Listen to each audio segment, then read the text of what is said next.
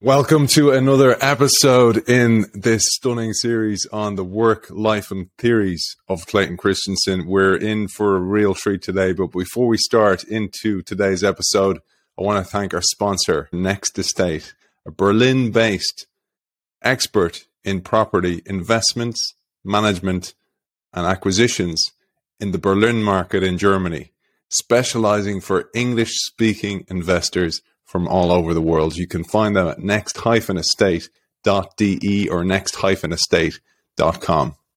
In 2003, media companies and newspapers were in free fall, where American newspapers earned only a small percentage of revenue from digital.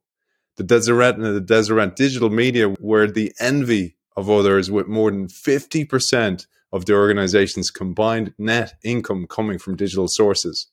And all this a little more than three years after a former Harvard Business School professor took over the company. How did he do it?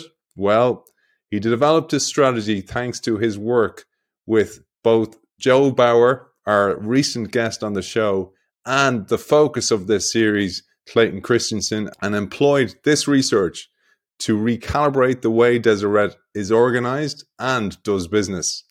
Today, he has recalibrated his own life and reallocated his own resources to causes other than the business world, bigger causes. More about that shortly.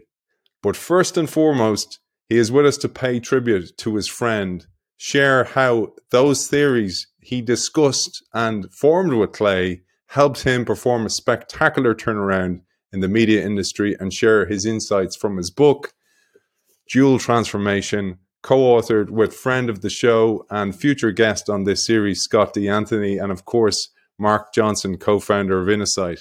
And just a little tip to the future of this show, what's coming down the line, a series on all the work of Joe Bower and our guest co-authored a brilliant book with Joe Bower that we're going to cover in the future from resource allocation to strategy. It is an immense pleasure and a privilege and an honor to welcome to the show Clark Gilbert. Well, thank you, Aidan. I'm so glad to be with you, and what a what a wonderful opportunity for me not only to talk about these ideas, but the man and the character of Clay Christensen uh, and how he imp- impacted not only my intellectual development, but my personal, spiritual, and moral development, uh, just because of who he was and you guys had an immense working relationship and personal relationship and spiritual relationship as well. And I thought I'd set the tone, Clark, and let you take it away from an excerpt that you wrote in an op ed in an airplane seat that you confided in me when you heard that your great friend had passed away. And you wrote this in the Deseret News. I'll quote a little part here and then please take it away. First, there was the heart attack, then cancer, then the stroke. When Clay Christensen initially started facing these health challenges, he wrote to me and said, What a blessing it was because now I can talk to my students about what really matters, and no one can get mad at me for speaking about God and spiritual purpose because I'm dying. I thought that would be a great place to start. Thank you. Yeah, I still remember that. It came to me in an email, and it was just an observation Clay made. He he wanted people to think about the most fundamental parts of their life. And and that lecture that he gave um, you know it, it became the graduation day lecture later became the book how will you measure your life? And um, you know you mentioned the work that had been done at the harvard business school around resource allocation theory. You know the father of that work had been joe bower. Clay christensen picked that up and used it to identify the innovator's dilemma. But for me, his most lasting insight was the way we allocate resources, not just financial, but time and attention based resources. That's what shapes our ultimate strategy. So if you want to know an organization's strategy, Clay would say, don't look at what they say their strategy is. Look at how they allocate their time and attention. What are their priorities? And in those daily, every, everyday common decisions, lie the very essence of the strategy of an organization. And he used that to help, you know, Intel get out of, uh, you know, its high end microprocessors into the Celeron chip. And he used it to discover the innovator's dilemma. But he said, if this is true for organizations, isn't it true for people? And if you want to know uh, what really makes and motivates people. Don't look at what they say their priorities are.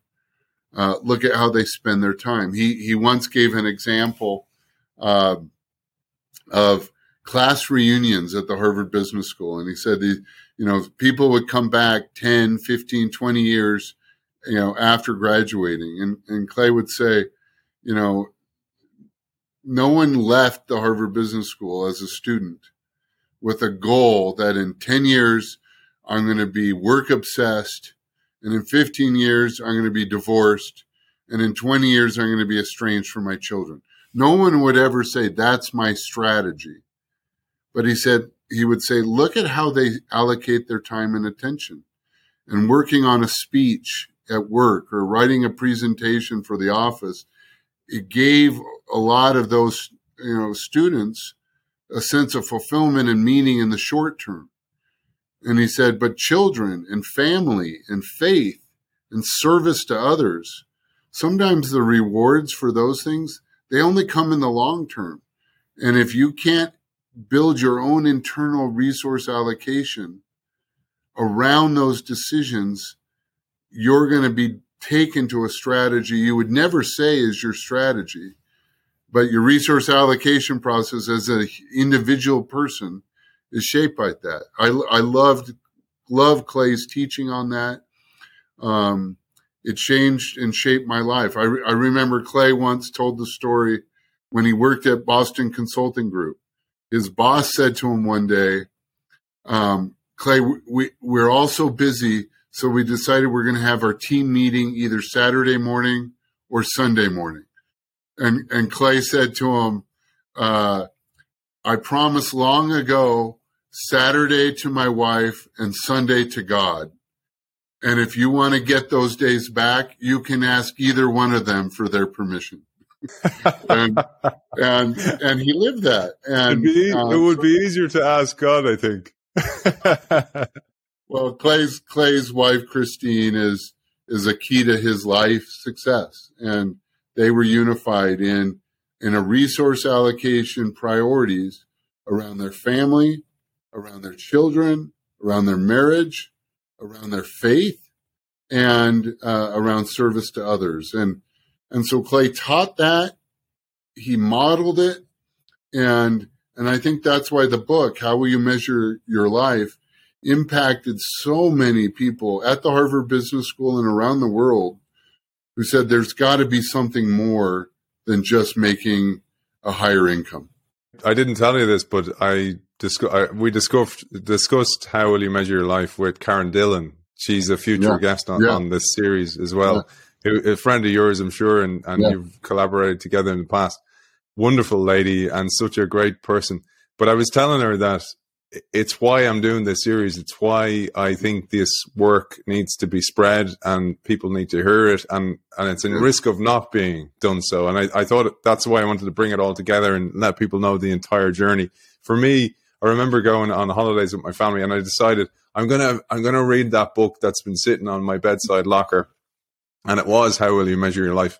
And I remember bringing it on, on holiday and in between work emails, and my young children trying to spend some time with them i managed to grab a couple of chapters here and there and gradually it took over my holiday and it absolutely changed my life because i realized all those things that i was neglecting my health i was neglecting my wife i was neglecting my family and all in this idea i was stuck in this bubble of well i'm working hard to provide for them but in doing that in doing that i wasn't present in any way and yeah. resource allocation was key to that.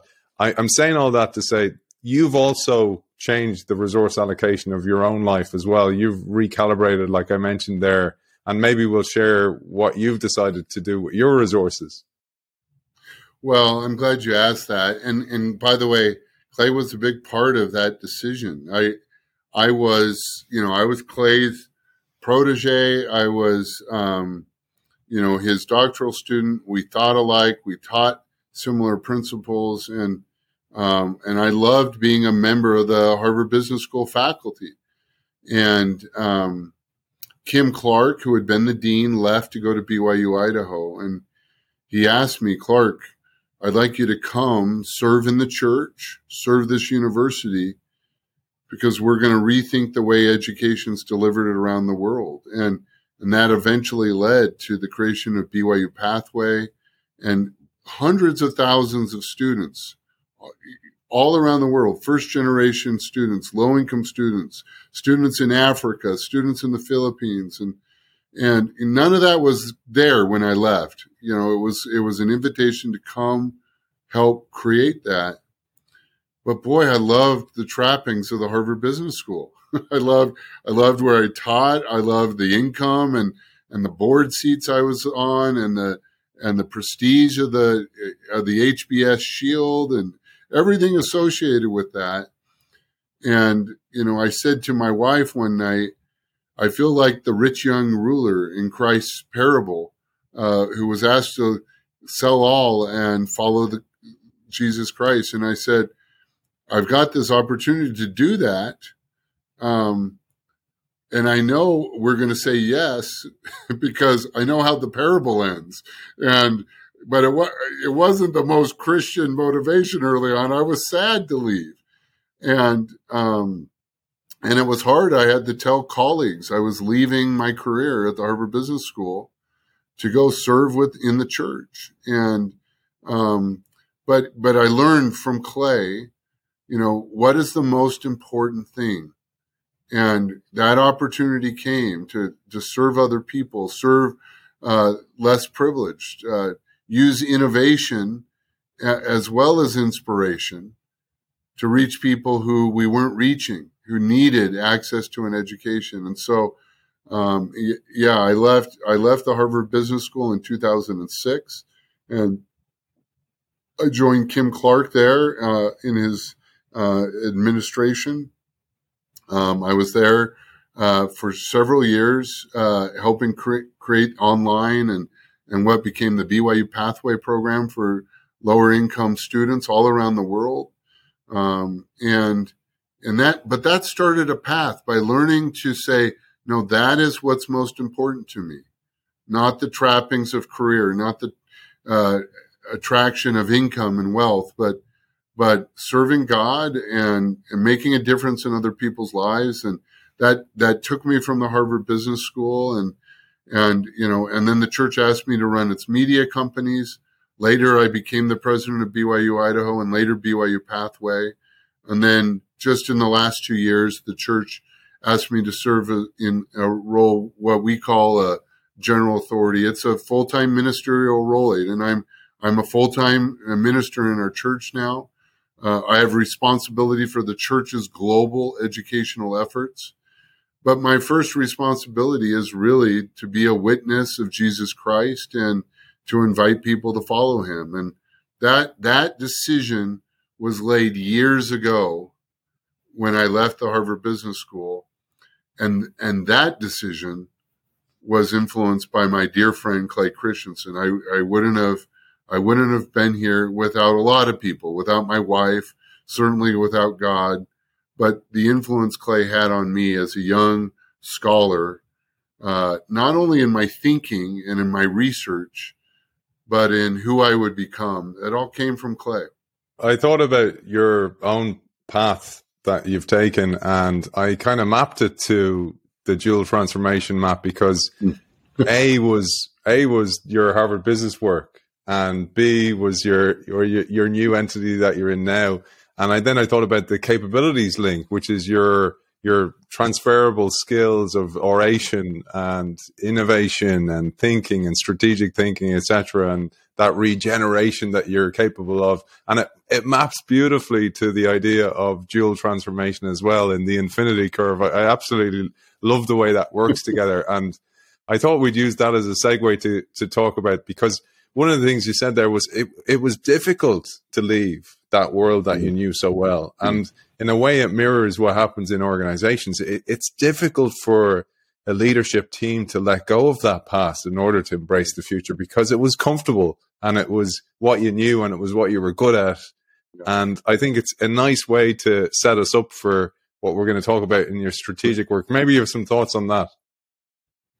Well, you're absolutely right. You said it was comfortable and and it, it was what I was good at. And another word I add is it was familiar. Um, and um, you know when we when we try to do something new and innovative, uh, sometimes we have to let go of those things. But but I do believe, Aidan, e- even in my own personal story, you know, and, and I've never thought of transformation A and transformation B in, in light of my own life choices. But um, I think you're right. And w- what's interesting to me is, as you talked, I didn't, I felt like I left my career behind and everything I'd done. But I actually found that, you know, God used them in a different place. You know, I can make, use innovation theory to help corporations make more money or I could use innovation theory to help serve the poor. And um, but but I actually brought with me some of those things I learned, and I just had to learn to how to apply them in a new context and and with a framework that included God in it. But but you know C.S. Lewis, you know who you know just up the way from you at Oxford, you know wrote a wonderful essay called "Learning in Wartime," and and there was this question right before it was on the eve of World War II. Hitler was on the march. Should we go to college? Or shouldn't we all just sign up for the war effort because we knew we would have to fight this demagogue? And um, and C.S. Lewis never fully answered that question, but he said, wait a second. If life is a battle between good and evil, always, why do any of us become scholars and attorneys and doctors and shouldn't we all go into the ministry? You know here i am at age 50 i become a full-time minister but you know shouldn't i have been doing that my whole life if i really was a believer?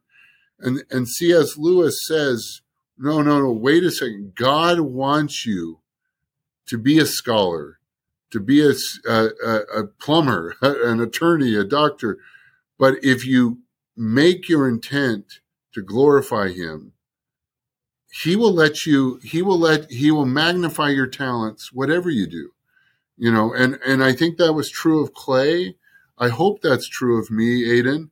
But but i realized now the things i did as a strategy consultant and as a, a board member as a harvard business school faculty member god's using those things today for his purposes. But uh, but I hope he was using him when I was back in those other roles too. And so um, it is hard. It is hard to let go. And whether whether you're making a personal life change, like we talk about in how will you measure your life, or or whether you're a newspaper company trying to let go of print media and and going to digital distribution, it, it's hard because it's unfamiliar. It's hard because it's not what you're good at um, it's hard because it's new, but there is something more fundamental, and, and we should talk about this. And this is what Clay identified in his research. There's something about the way we allocate our time, attention, resources that makes it even harder. Like it's it's always hard to do something new, but if it's what you are already doing and it, this is what Clay would call a sustaining innovation, good companies figure it out. What made it hard for disruptive innovations is not only was it difficult and new and cutting edge and innovative, but its very logic defied the way you allocated time and attention. And so actually the best companies were were the least capable of making it through these changes. That that was the insight Clay had. It, in fact, the best news organizations I worked with, the harder it was for them to go from print media to the digital world. And, you know, that, that, and, Clay would, would say it was because they were smart. It was because they were capable. But, and they had built rules inside of the organization that allocated time, attention, resources to the things that made them better and better on a sustaining innovation curve.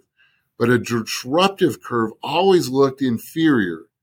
And so, in addition to it being new, you had to learn how to value something that looked unattractive. I, I had to do that at the Deseret News. And frankly, I had to do that with online learning to serve all of these other students. Most universities only want to serve the wealthy and the brilliant.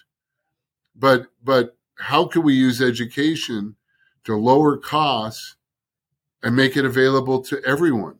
And that wasn't hard just because it was an innovation problem, but it was hard because it disrupted the very allocation rules, resource allocation rules of time and attention that Clay and Joe Bower have talked so much about. And it's so human. Uh, like so much of this, we, we talk about strategy and the strategy is almost the easy part, the mechanics. It's the humanics. It's the human. Touch that's so difficult. And it's a lovely segue, maybe, to share some of your work on the Deseret as well, because it was a magnificent turnaround. And I'm going to infuse in there because I can't resist a, a, great article you wrote. So I have a couple of quotes here, maybe, and you yep. just unpack them. So the first is by Christensen Bower in 1996. Response to strategic change is at the heart of firm sustainability. In the case of disruptive technology, previous research shows that firms historically fail to commit resources because proposals do not fit the criteria considered in the existing resource allocation process. That yeah. speaks to what you just mentioned. Yeah. That's one thing.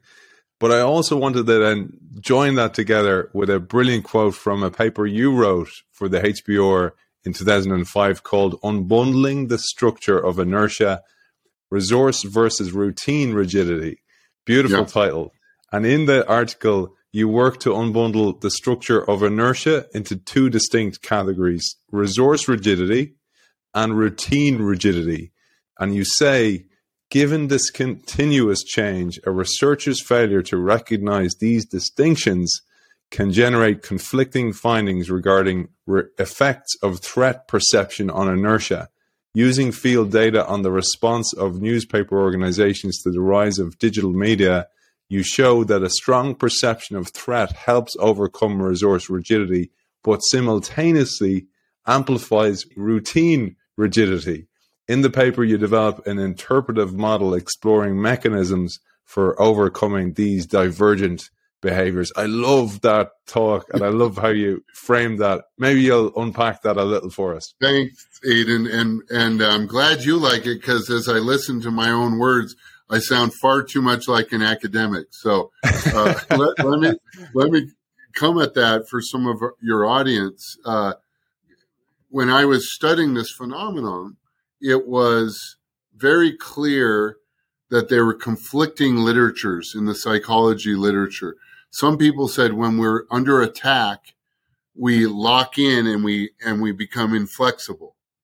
And other people said, no, no, no, we have lots of data that shows when you're under attack, you actually become risk seeking. And, and I said, how can these, how can these two very s- smart, thoughtful, scholarly groups have found such different things? And what, what we found is the ones who said you you hunkered down and locked in were looking at kind of the structure of your behavior and the routines you put into place. The ones who said you became risk seeking we're looking at whether you were willing to invest or not invest. And, and when Clay wrote The Innovator's Dilemma, he was mostly looking at this invest or not invest. Um, all of these great organizations would say, why would I ever invest in the disruption? It's unattractive. Our customers don't want it. It underperforms on our traditional metrics. Why would we invest in that? And, and, and so that was kind of resource rigidity. But we were seeing with the internet, newspaper companies were panicked. Everyone was telling you every day when you came into the office, you're, you're a dinosaur. Your company's going to die you know, you know, your business is over. So they knew it was coming and they were in, willing to invest billions, literally. So the, the routine rigidity was overcome or sorry, the, the resource rigidity was overcome. They spent money because they knew they were they were in trouble, they were panicked. But they never changed their behaviors and the underlying routines of what they did. It was basically a printed newspaper published online. They didn't take advantage of any of the new forms of the media, the way the media could be shared, involving community participation in the engagement, because it violated the routines of traditional news organizations. And and I remember I was in a uh, in a doctoral seminar with Clay, and we were reading these literatures, and it hit me like a eureka moment. I literally stood up, Aidan, in my chair, and I said, "Okay, I may not be the smartest student in this doctoral program, but once I had that insight, I knew any idiot from that point on could could do something with that with that uh, insight." And and I realized, okay, routine rigidity is different than resource rigidity. You can scare someone into acting, but you can't get them to change their behaviors without a fundamental redesign of their organization. You know, and and by the way, I saw this when I served in when I left Harvard Business School and I went to work in the church's educational system. We knew BYU is our flagship school it's amazing. You know, national merit scholars. You know, the the number three or four uh, highest producing PhD uh, undergraduate sourcing at school in the country. You know, uh, high GPAs, and but we knew we the church was broader than that. We had to be able to educate the common man and do it in ways that were powerful.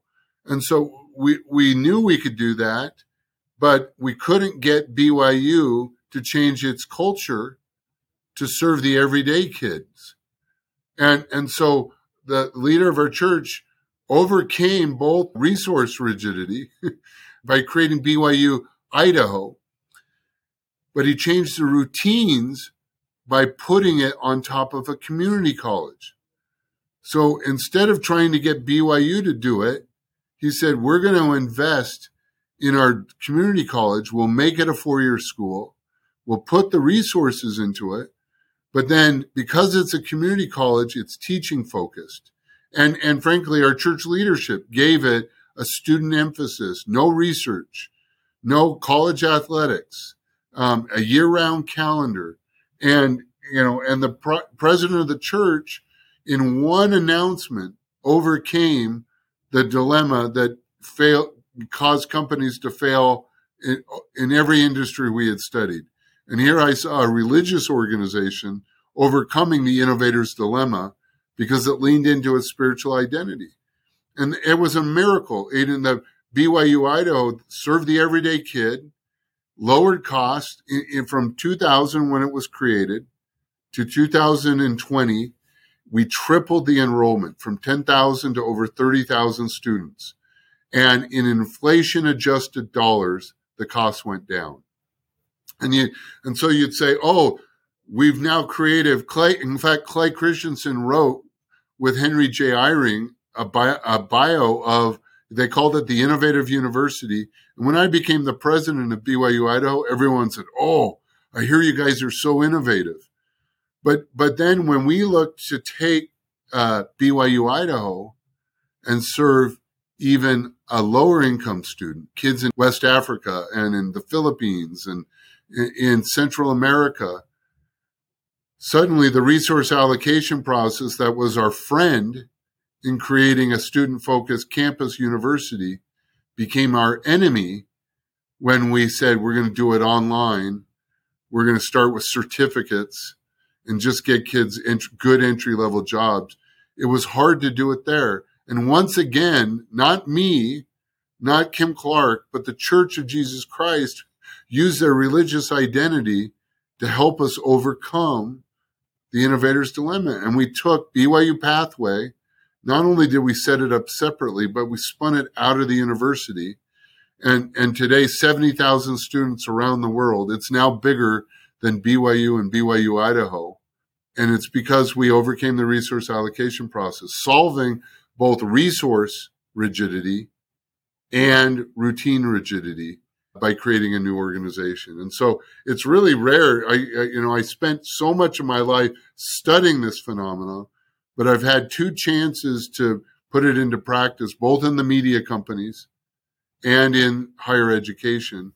And, and, and, and I did have the advantage of having a religious mission to motivate our efforts if you take that as a template and then you apply it to what you did in Deseret, it's it's exactly the same thing, and it worked. Even the whole idea of well, you have to have a separate entity, and this is a real challenge. And and even I, have read a lot on innovation, and I'm kind of going, can you not have it in t- inside the same organization? But because of that resource versus routine rigidity, it shows you why you can't. And you you mentioned there about how you had this eureka moment and you stood up and you're like, any any idiot can get this.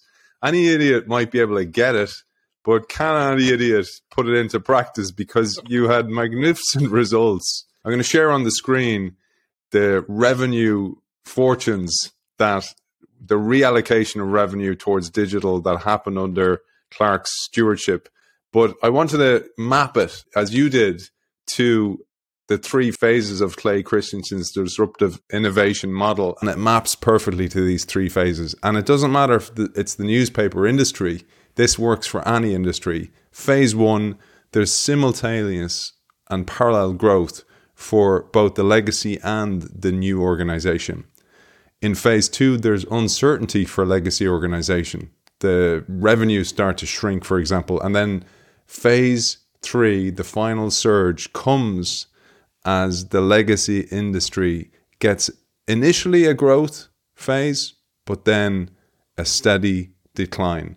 We see these curves all the time. This sudden spurt of growth as it lets go of maybe declining costs, cost cuts, and then this the decline starts and just goes on and on until the new entity takes over. Hopefully, if you've prepared one. Aidan, this pattern shows up over and over and over again. In fact, C- Clay used to say theory gets a bad name because it sounds theory, theoretical and esoteric, but a good theory lets you predict in the absence of data ahead of time. And you you can see this pattern over and over and over again. And so in this first period, uh, it's really hard to commit resources to the new venture, the disruptive venture, because the traditional business is still thriving, even growing. And so that first phase you described, uh, we call that a crisis of commitment. That early on, how do you commit resources when nothing looks like it's wrong in the core business, right? And and then the second one, uh, second period is there's some ambiguity like, is online really going to be the future? And can't we hold on to the print business? Or is online learning going to be the future? Can't we hold on to the campus? And um, and and there, uh, you you see the legacy leadership uh, in an organization actually uh, fight the new venture, and I call this the crisis of conflict, um, because in this phase you'll have people really attacking what you're doing. Um, and so early on, it's like, how do I get the legitimacy to get resources? That's a crisis of conflict. Then once you get the resources, many people in the incumbent or leadership will say, I got to destroy this. It's, this is terrible. It's taking resources away from our old core business. Uh, and they, they will try to sabotage it. And that's a crisis of conflict over time, it's clear that the disruption is going to become the dominant way people consume in the future. You know, today, BYU Pathway is big as our two flagship universities combined. You know, early on in the crisis of, of uh, commitment, we couldn't get any funding to it. Then in the crisis of conflict, you had traditional faculty who were aligned with us on the mission but they looked down at it and, and almost tried to undermine it. And today it's clear we know BYU Pathway is going to be the major catalyst to providing education all around the world to members of our faith. 70,000 students. It's going to grow and grow and grow. We'll have half a million students in this. But now it's a crisis of identity. What do you do when your online learners are not just bigger, but a multiple the size of your legacy campuses? What do you do when your online website at the Deseret News isn't just as big as the newspaper circulation, but it's a multiple uh, the size of the legacy business. And so, in each one of these crises, there needs to be leadership. In the crisis of convent, commitment, a leader needs to step in and say, We are funding this, even though it's new and different. For us, that was a prophet of our church came in and said, We're going to fund BYU Idaho. And then later, we're going to fund BYU Pathway. That's how, one way to overcome the crisis is commitment is great leadership stepping in and saying, I know other people don't want to do this, but it's the future. And then in the crisis of conflict, the leader needs to step in and separate his, you know, fighting, arguing siblings, and and get get them apart. That's why you need a new organization. Is otherwise the incumbent organization will crush it. And then in that last crisis of identity, what do you do now when the new venture is bigger, multiples bigger than than the legacy assets? And and so it, it really requires leadership all the way through this. You don't you can't just set up a new organization, which you have to do. We talk about that. But you need leadership all the way through it. And and it's been what people will often ask me, well, is what you did at the Deseret News and at, at in the church's educational system replicable to secular organizations? And and without without a doubt, our religious identity, our religious mission helped the leaders do that. But but I tell people everywhere, amplify your organization's mission, even if it's not religious. You know, if, if you're a media organization or you're a healthcare organization, what is your mission? And use that to help the leadership narrative as you work through these challenges. And just for audience as well, there's in dual transformation, there's examples in there from Netflix, from Adobe, from Xerox, Singtel, many examples of organizations who navigated that change, mapped to the dual transformation framework.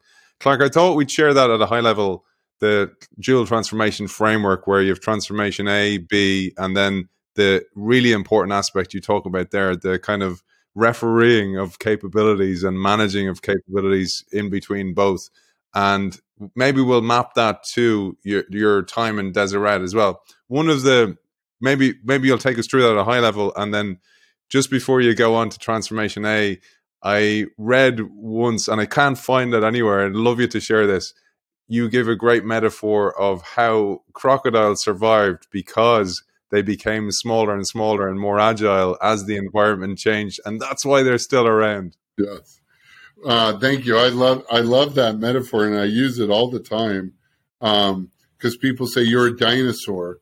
Um, what they don't realize is the crocodiles were around at the time of the dinosaurs, and they are bigger and they lived in different places, but they adapted by becoming smaller, and and and li- now they live in the mouth of riverbeds uh, and uh, going out to the ocean, and they they found this place where they can survive. And um, you know, Clay's original work was okay. The incumbents lose, and the startups win, right? But but no one wants to say, well, give up.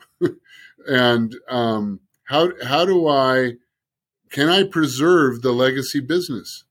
Can I preserve the legacy organization? And you know, I I think I was really aided in that effort, uh, Aidan, when I got to um, both my higher education role and my uh, media roles, because my board in both cases wanted a viable legacy business.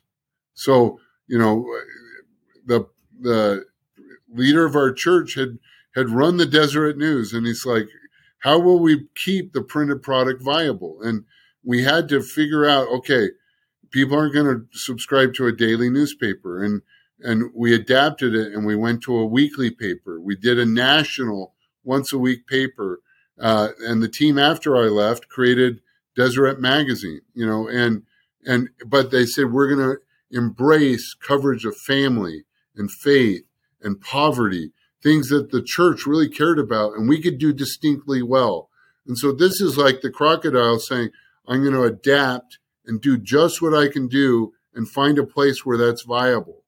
Um, obviously, our campuses, even in a world of online learning, both uh, our campus in uh, BYU Idaho, our campus in BYU, they have record enrollment on the campus, right? And so we weren't going to walk away from those assets.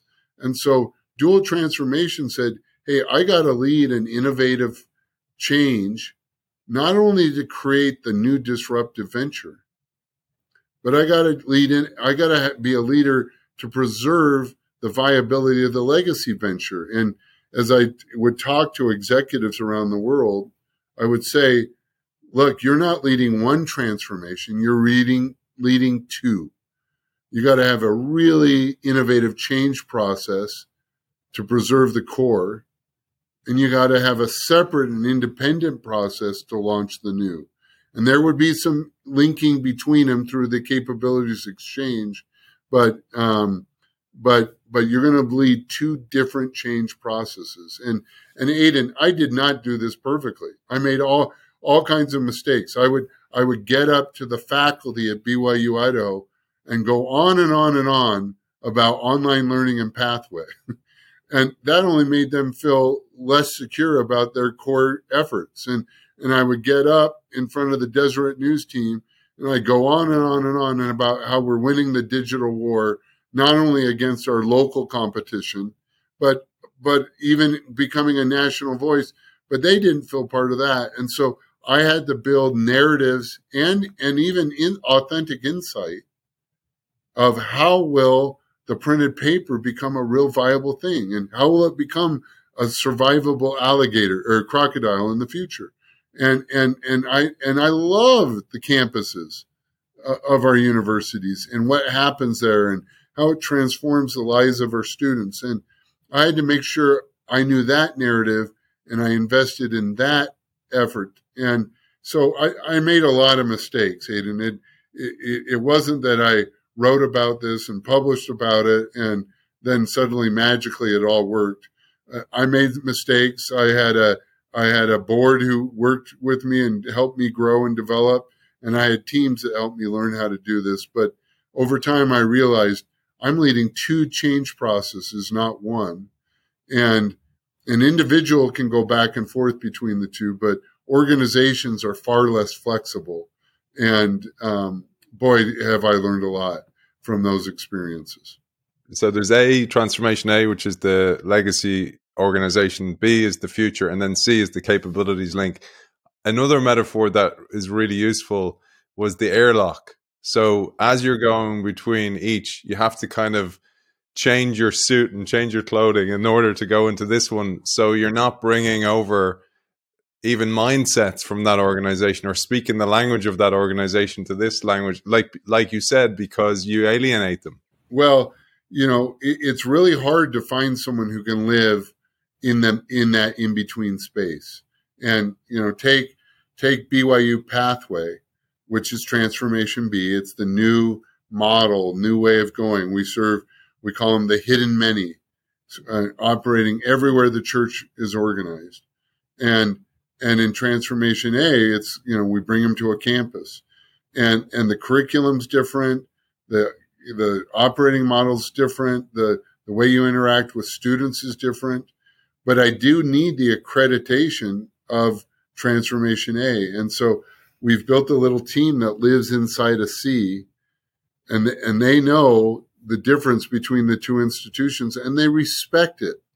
Uh, and that and that's a unique thing. People have a hard time respecting two things that are simultaneously different but we found a group who can and they they go in and they seal the chamber lock out the culture from either organization work together exchange curriculum ideas uh, accreditation, student service information, and then they o- open it back up and go into their separate organizations. And and really for us, Aidan, I don't think we could have done this without a deep sense of mission. And this, I mentioned this earlier. For us, it's a religious mission, but but even for our friends in other organizations, it's like why you know if you're doing innov- this kind of innovation in a hospital system, um, if you're doing it in a media organization, and you can help people realize this will help us serve more people.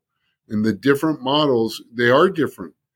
But if we can embrace a common mission to lift and build others, you know, and, and for us, that's deeply religious, but secular organizations can be motivated by a sense of mission as well. If, if it's just money making, it is, it is a lot harder, you know, but I find organizations with not only deep uh, strategies, but deep missions, they can do this. And that, that's aided me uh, in higher education and in the media is the mission for, and is what motivated people in the end to work together in these difficult navigation spaces. Beautiful, Clark. I'm I'm conscious of your time. I thought maybe we'd finish with I I picked out of all the the writings and literature that I've read to prepare for today two quotes, and one is on your work and one is on Clay. Then to finish today's episode, so maybe I'll, I'll tee you up for your work because one of the things you say is this: no matter how well you prepare, no matter how much you do it, just like when when you said about the the church, you love your you love the physical, the bricks, the university but you have to kind of let it go a little bit, just like you did with Harvard yeah. when you went then to work for the church as well. Yeah. There's a there's a a melancholy there, and the quote I picked here is you say in Dual Transformation. While disruption is the greatest opportunity a leadership team will ever face, the same disruption that frequently rips an incumbent apart almost always results in net market growth. It is the moment when the market also ran can become the market leader. It is the moment when business legacies are created. I love that. Well, I look at what's happened here in my experience with higher education and with media, and um, this legacy moment in both cases wasn't just because myself and Kim Clark and um, David Bednar, who had been the president before us, were involved, but it's because we really did have spiritual mission based leadership that said there's something more and use the word net growth. You know, today the Deseret News reaches about 10 times as many people as it reached with its peak print circulation. T- today, our church reaches through higher education, you know, I already pointed these numbers out, but you know, more students through BYU Pathway than our leading flagship universities combined on their campuses. And, you know, and, and we needed that. The church need, uh, we needed in media, we needed a voice in a world that's secular and doesn't look at these things uh, through faith-based lenses. The Deseret News is now a national voice. All, read all over the world by millions of people. And that wouldn't have happened with a print newspaper in in greater Salt Lake, right? And and and today, of course, how how could a church that claim to be motivated by the principles of uh, Jesus Christ only provide education to elite, wealthy, uh, brilliant people and not serve its whole worldwide presence. And and now everywhere we everywhere we go in our church, no matter where it is, India, Africa, South America, or, or a poor family in Salt Lake, or a si- single mother going back to finish her education, no matter where you are in the Church of Jesus Christ of Latter day Saints, you have access to a high quality, affordable, spiritually based education. You know the the the innovative arc for us was fundamentally grounded in that mission. And and i just it's been one of the joys of my life to be able to take some of these insights from clay and others that i love and i believed in but infuse them with deeper purpose uh, and bless many more people than we could have if we would have stayed in a traditional paradigm.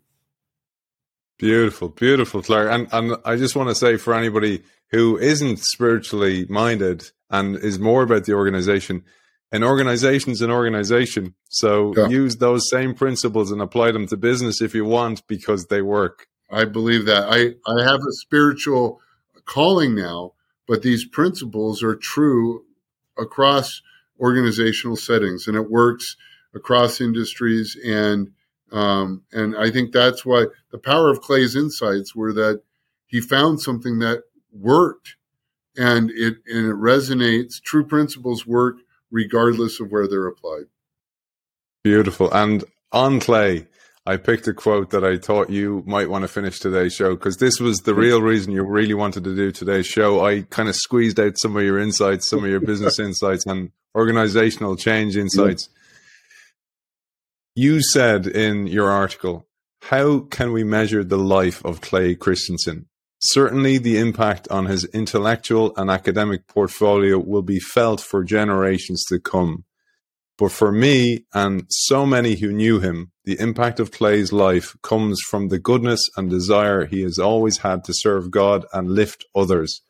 The world has lost a great light in Clayton Christensen's passing, but his ideas and example will continue to bless so many in powerful and lasting ways. Beautiful. Thank you. Well, I, I feel it. I, Clay lives in my thinking uh, but more importantly, in my heart. I learned I learned more about how to serve others uh, and be someone who had integrity uh, to deeper values from Clay. As much as he's influenced my intellectual development, uh, his greatest and most lasting impact on me has been in the formation of my character, obviously my religious belief, my integrity to things like my family, my faith and how to be invested in the lives of other people. And in the end, I think that is Clay's lasting legacy. And I'm so grateful for it. And I'm pleased you're doing this session and that Aidan, you would understand as powerful as Clay's ideas are, there's, there's so much to this man that will live on because of his character. And I'm glad you could cover both of those uh, in these podcasts. And thank you. I'm grateful to you for giving up your time. I know it's very precious now that you measure it differently and you, you allocate it very, very differently. And it is exactly why I wanted to do this series to honor the work and make sure that it lasts well beyond any of us. Upload it to YouTube and let it live there forever. It was an absolute pleasure and I appreciate your time so much. Clark Gilbert, thank you for joining us. Thank you for having me, Aidan. As always, I want to thank our sponsor, Next Estate. Next Estate are specialists in buying, selling, and managing property in the Berlin market in Germany. You can find Next Estate at next-estate.com or next-estate.de.